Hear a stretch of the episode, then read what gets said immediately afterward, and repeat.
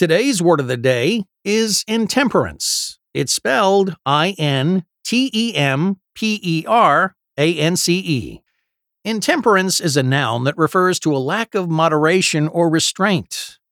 The Latin word temperare means to restrain. Our word of the day has been around since Middle English. By adding the prefix in, meaning not, we get a word that means not able to restrain. Here's an example. My intemperance with true crime shows has become a real problem lately. Because I can't stop watching them all the time, I'm in danger of losing my job. I can't get anything done at home with all that intrigue taking place on my TV screen. Intemperance is spelled I N T E M P E R A N C E.